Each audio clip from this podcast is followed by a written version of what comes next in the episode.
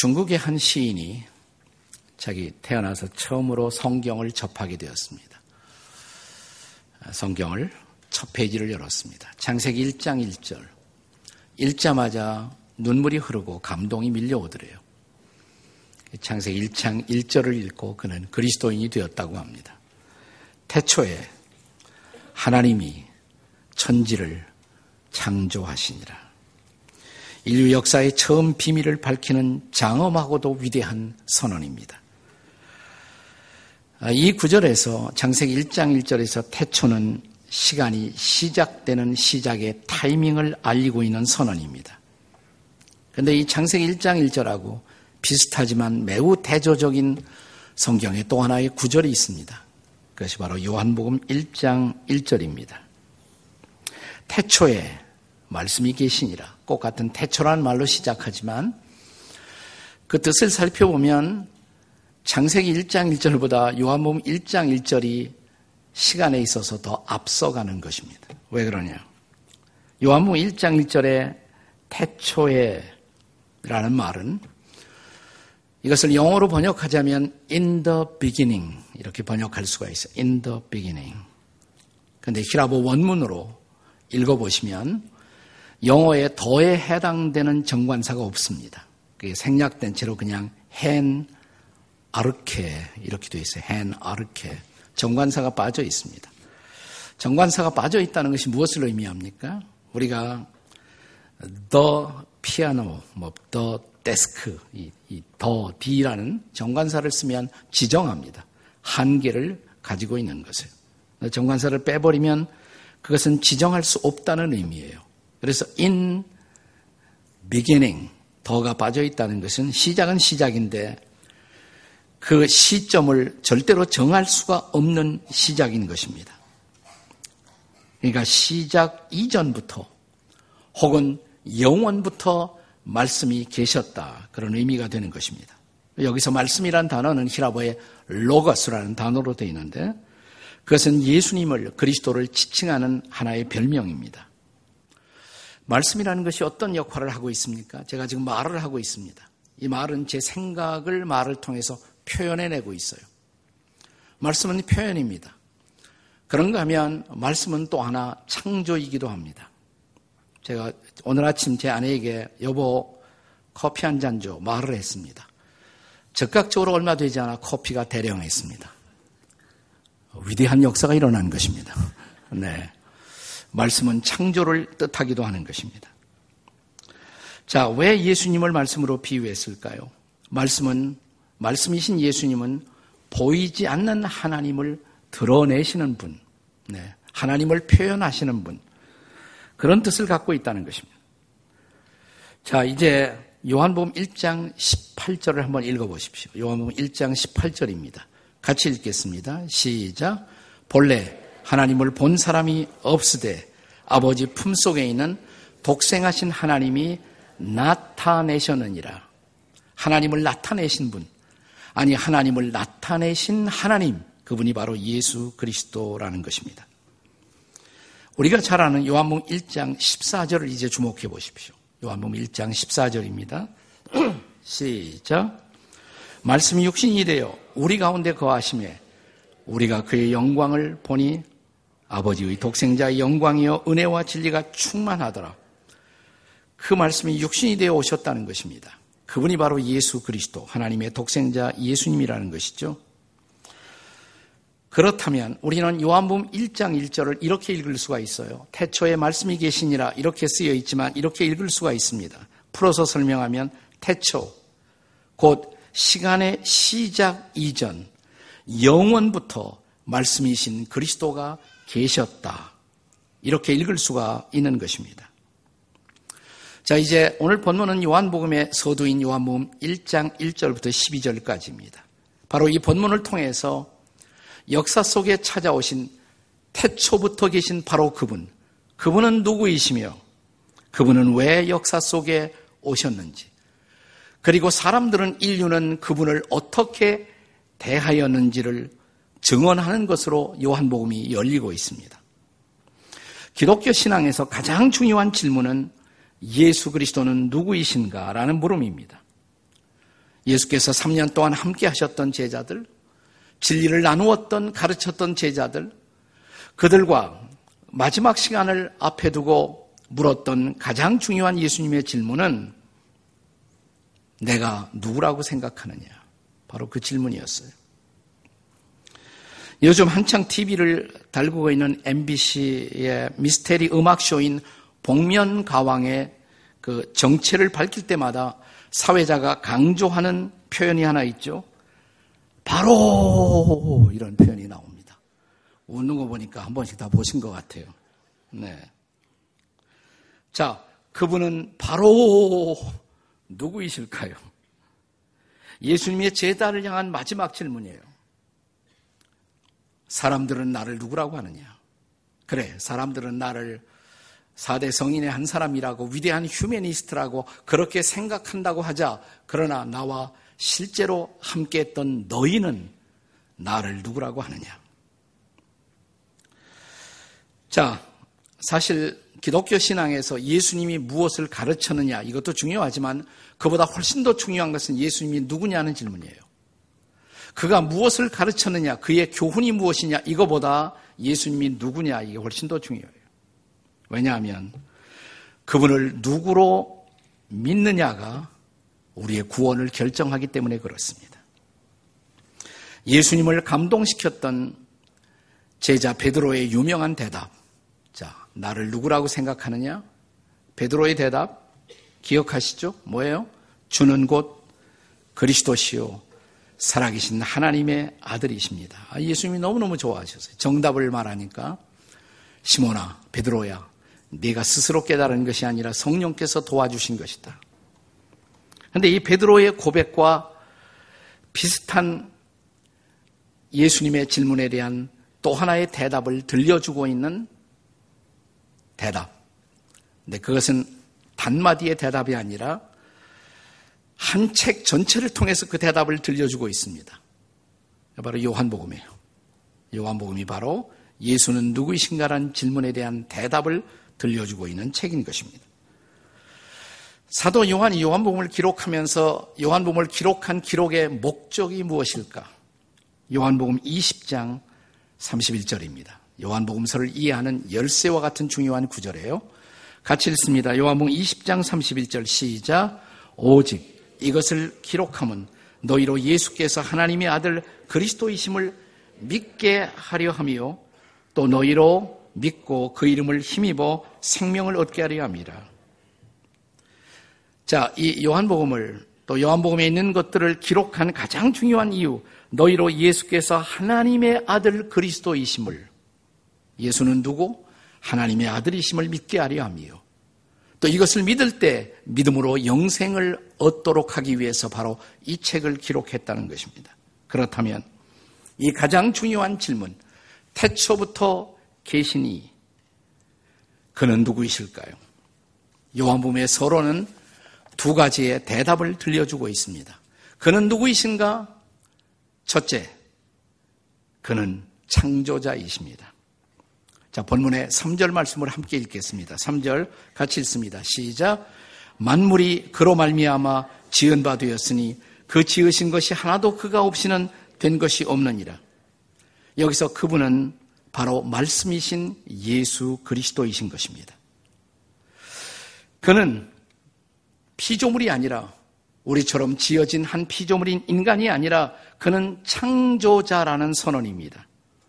자, 요한무 1장 1절에서 말씀이신 그분, 말씀이신 예수 그리스도, 역사 속에 육체를 가지고 이 땅에 오신 그분, 그러나 그는 본질에 있어서 하나님이시다라는 선언입니다. 자, 2절에 보시면 그는 태초부터 아니 시간 이전부터 영원부터 하나님과 함께 계신 하나님이시다라고 기록합니다. 기독교 교리에서는 영원부터 성부 하나님과 함께 계신 성자 하나님. 아버지가 하나님인 것처럼 아들도 하나님이시죠. 성자 하나님. 자, 따라서 그분은 하나님이라는 선언입니다. 히브리서 1장 2절의 말씀을 함께 같이 읽겠습니다. 히브리서 1장 2절에요. 시작. 이 모든 날 마지막에는 아들을 통하여 우리에게 말씀하셨으니 이 아들을 만유의 상속자로 세우시고 또 그로 말미암아 모든 세계를 지으셨느니라. 하나님은 아들을 통해서 우리에게 말씀하신다. 그런데 그 아들 대신 그분으로 말미암아 만물은 지은 바 되었다. 그 아들이신 예수는 바로 하나님이시다 이 말이에요. 창조자 하나님이시다. 그분은 창조자 하나님이시다. 그렇습니다. 예수 그리스도는 우리가 보통 보편적으로 우리 주변에서 많은 우리의 이웃들이 생각하는 것처럼 그냥 인류의 위대한 스승이 아니고 그렇다고 스승이 아니라는 말씀은 아니에요. 스승도 될 수가 있어요. 그러나 그것만으로 그분의 본질을 규명할 수 있는 그런 의미에서 그분은 그냥 단순히 위대한 스승이 아니고 또 많은 사람들이 생각하는 것처럼 생각하는 4대 성인의 한 분도 아니고 그분은 하나님이십니다. 그분은 창조자이십니다. 만약에 여러분이 이것을 믿을 수 없다면 참 죄송하지만 교회 평생탄이 있어도 여러분은 그리스도인이 아니라는 거 아세요? 아니에요. 평생 교회에 드나서도 이 사실을 받아들이지 못한다면 여러분은 그리스도인은 아닙니다. 그리스도인은 예수 그리스도를 그리스도로 하나님의 아들로 하나님으로 믿는 사람. 그게 그리스도인이거든요. 자, 이것을 성경은 거듭거듭 지속적으로 선포하고 선포하고 또 확인합니다. 자, 바울 사도가 골로새서 1장 16절에서 천명하고 있는 말씀을 함께 읽겠습니다. 다 같이 시작. 만물이 그에게 창조되되 하늘과 땅에서 보이는 것들과 보이지 않는 것들과 혹은 왕권들과 주권들이나 통치자들이나 권세자들이나 만물이 다 그로 말미암고 그를 위하여 창조되었고 엄청난 선언이에요. 만물은 그로 말미암아 지어졌다. 만물은 그를 위하여 창조된 것이다. 그분이 바로 예수 그리스도십니다. 자, 오늘 우리가 믿고 영접한 예수 그리스도, 내가 내 마음에 모시고 사는 그리스도, 그분은 본질에 있어서 창조자이신 하나님, 나를 창조하신 나의 하나님이신 것입니다. 자, 그가 나를 지으신 분이라면 그는 나를 누구보다도 잘 아시는 분이겠죠. 이제 사도 요한은 요한복음 서론을 통해서 그분에 대한 두 번째 위대한 선언을 또한 전달합니다. 첫째는 뭐였어요? 그는 창조자. 둘째로 그는 구원자이십니다. 그는 구원자이십니다. 자, 창조자가 구원자가 되어 우리 가운데 오셨다는 말입니다. 이 진리를 사도 요한은 창조자이신 그분을 망각하고 살아가고 있는 이 세상의 어둠 가운데 그는 빛으로 오셨다라고 선언합니다. 빛은 어둠의 구원자입니다. 어둠은 빛으로만 극복될 수가 있습니다. 어둠은 스스로의 문제를 해결할 수가 없어요. 빛이 오면 어둠 속에는 모든 것이 드러나요. 그리고 어둠은 정리됩니다. 새로워집니다. 어둠의 구원자는 빛이십니다. 그것이 바로 본문 4절의 말씀이에요. 다시 말하면 창조자가 세상에 생명을 주신 창조자가 생명을 가지신 그분이 빛으로 이 땅에 오셨다는 선언입니다. 자, 4절 같이 읽습니다. 시작. 그 안에 생명이 있었으니 이 생명은 사람들의 빛이라. 1970년대 초에 제가 미국 유학을 갔는데요. 자동차 도시로 유명한 디트로이트로 갔습니다. 아, 지금은 그 자동차 산업이 그 도시에 많이 이렇게 사양길에 접어들고 있습니다만 당시만 해도 뭐 포드, GM을 위시해서 아주 자동차 산업이 한참 붐을 이루고 있을 때 아, 그때 제가 그 도시에 도착해서 신학 공부를 시작했습니다. 근데 도착하자마자 이상하게 제가 학교 채플에서 그리고 제가 나갔던 미국 교회에서 똑같은 스토리를 한 세 번 이상 거듭 듣게 되었습니다. 그 자동차 도시 디트로이트의 전설처럼 내려오는 이야기. 거기 자동차 공장에 아주 탁월한 정비사로 인정받고 있었던 정비사 한 사람이 어느 날 추운 겨울에 차를 몰고 어, 출근을 하다가 자동차가 고장이 났어요. 길 옆에 차를 세워놓고 고치려고 애를 씁니다. 쉽게 고쳐지지 않는 거예요. 그래서 쩔쩔매고 있는데 갑자기 세단 하나가 딱 옆에 쓰더래요. 멋지게 생긴 노 신사가 내리더니 도와드릴까요? 무슨 생각을 했을까요? 내가 이 도시에서 제일 잘 나가는 정비사 중에 한 사람인데 내가 못 고치는데 당신이 고쳐? 아마 이런 생각을 했겠죠. 신사는 미소를 지으면서 어디 좀 봅시다.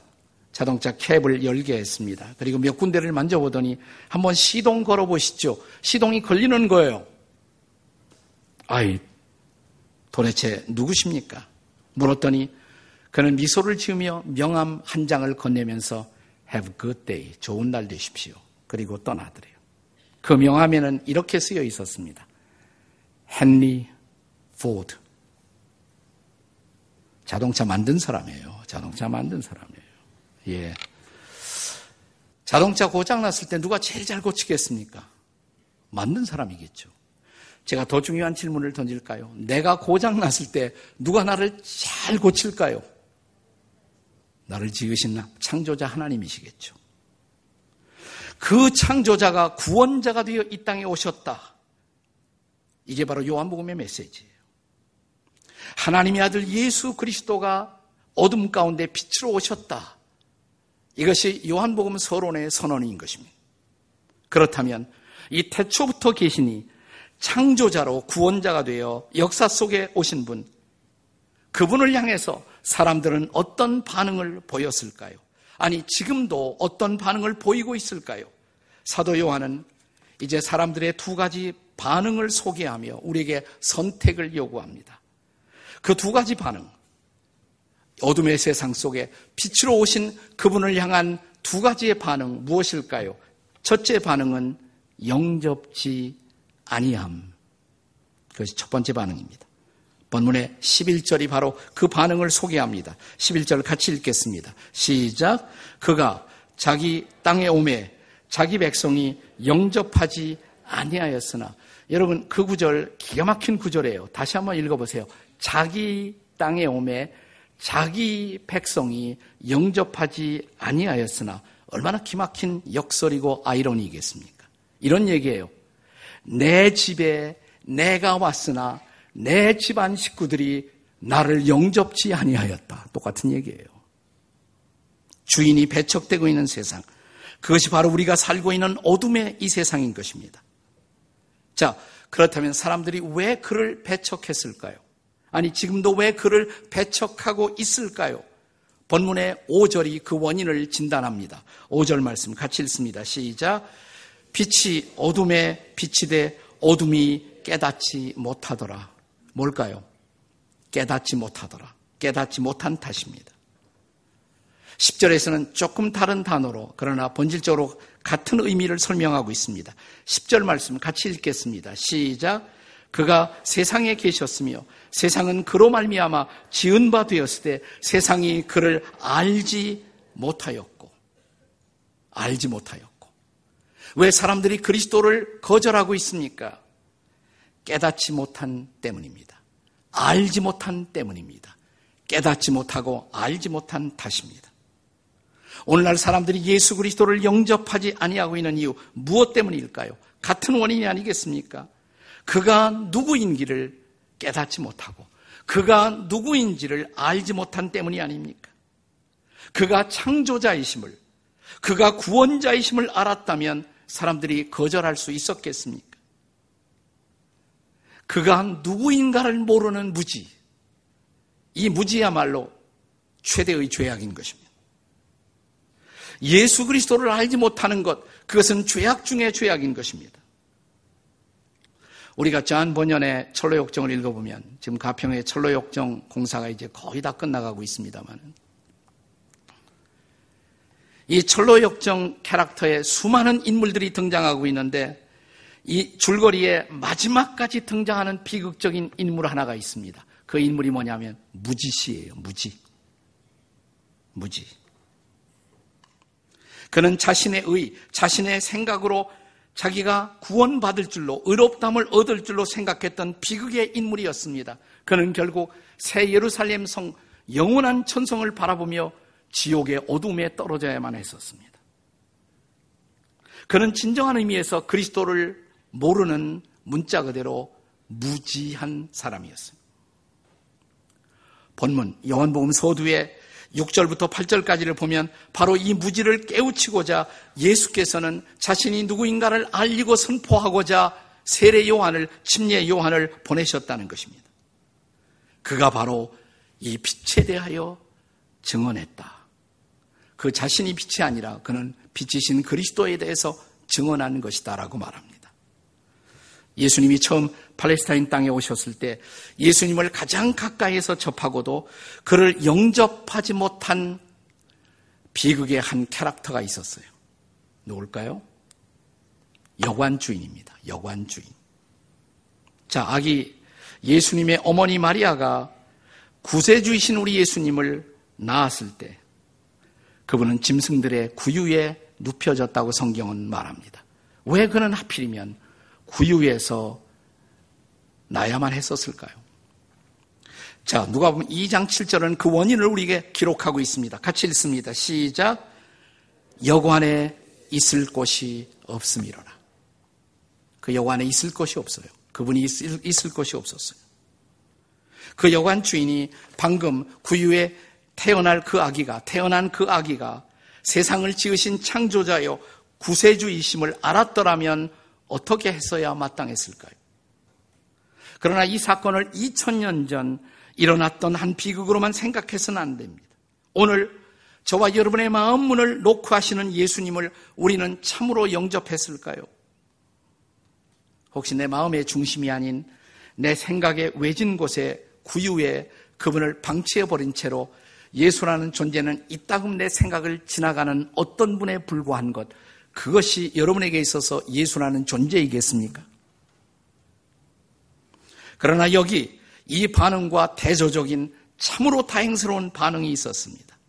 이 두 개의 반응의 대조성은 본문 12절에 첫머리에 등장하는 접속사로 강조되고 있습니다. 그 접속사는 그러나 but이라는 접속사예요. 근데 우리말에 불행히도 번역하는 사람들이 그걸 빠뜨렸어요. 난 그걸 매우 유감이라고 생각합니다. 자, 11절에 마지막에 영접치, 자기 땅에 그분이 왔지만 자기 백성들이 영접치 아니하였으나 11절 그리고 12절 영접하는 자. 근데 아니에요. 12절 첫머리의 첫 단어는 그러나예요. 그러나. 영접치 아니하였으나 그러나 그러나 그러나 여기서 영접치 아니하였으나라는 말의 뜻은 본래 공개적으로 대부분의 사람들이 보편적으로 그를 영접하지 아니하였으나 그분이 왔을 때 대다수의 사람들이 영접치 아니하였으나 그러나 다른 반응을 보인 소수의 사람들이 있었다는 것입니다. 이 두 번째 반응, 이 다른 반응, 이 둘째 반응이 뭘까요? 영접함입니다. 영접함. 자, 우리말 번역에 생략된 그러나 이 단어를 포함시켜서 우리가 잘 아는 요한복음 1장 12절을 한 번 더 읽겠습니다. 그러나를 포함시켜서 읽으셔야 돼요. 시작. 그러나 영접하는 자, 곧 그 이름을 믿는 자들에게는 하나님의 자녀가 되는 권세를 주셨으니 1세기 처음 예수님이 팔레스타인 땅 베들레헴에 태어났을 때 대부분의 인류는 그분에 대하여 무지하였습니다. 그리고 그를 영접하지 아니하였습니다. 그 당시 세계 최고의 힘을 가졌던 로마의 황제 가이사도 그를 몰랐습니다. 팔레스타인의 통치자였던 헤롯 대왕도 그랬습니다. 심지어 성경을 열심히 연구하던 예루살렘의 대제사장들과 서기관들도 그를 영접하지 못했습니다. 더러는 무지함 때문에, 더러는 경쟁의식 때문에, 더러는 자존심 때문에, 더러는 편견 때문에 그를 영접하지 아니했습니다. 그러나 영접한 사람들이 있었습니다. 대중의 반응과 다른 개인적 결단으로 그렇게 한 창조적인 영적인 소수자들이 있었습니다. 그들은 당시의 사회에서는 소외 계급으로 혹은 루저로 취급되던 사람들이었습니다. 그러나 그래서 마음이 가난했던 사람들, 그래서 마음이 겸손했던 사람들, 그래서 마음의 문을 열 수 있었던 사람들, 그들이 그리스도를 마음으로 받아들이고 아기 예수를 향해 달려갔습니다. 그리고 엎드려 그 예수를 경배했습니다. 경배는 사람에게는 안 하는 거예요. 하나님께만 하는 것입니다.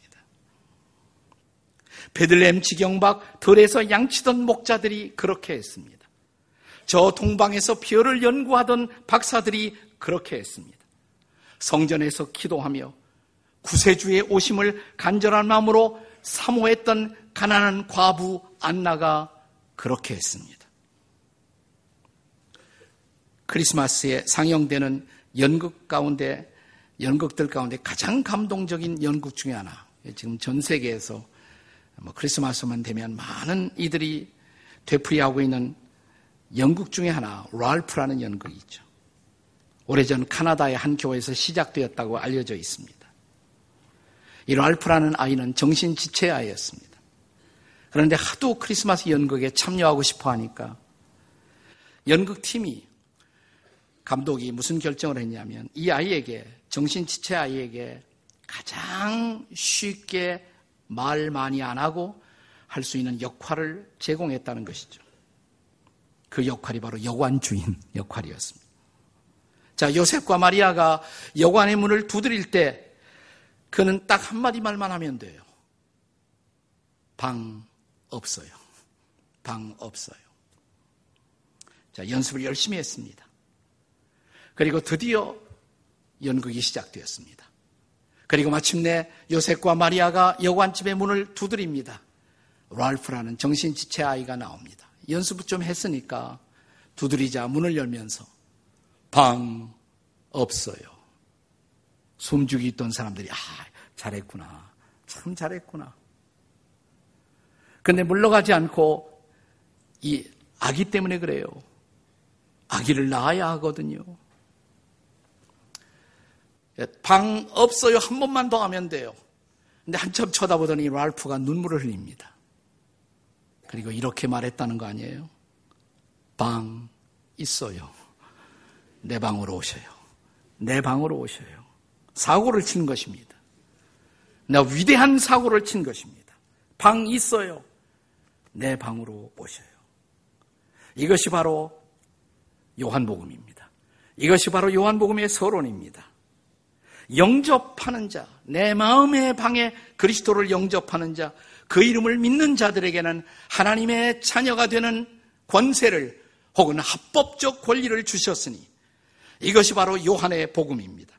이것이 바로 인류를 향한 그 뉴스입니다. 자, 오늘 이렇게 내 마음의 문을 두드리는 그분을 향한 여러분의 반응은 무엇입니까? 방 없어요? 거절이십니까? 그렇다면 여러분은 계속 어둠 가운데 살아야 합니다. 방이 있어요. 문을 여시겠습니까? 그분을 영접하시겠습니까? 그 순간 빛이 임할 것입니다. 여러분의 선택은 무엇입니까? 거절입니까? 영접입니까? 어둠이십니까? 빛입니까? 당신의 선택은 무엇입니까? 기도하시겠습니다.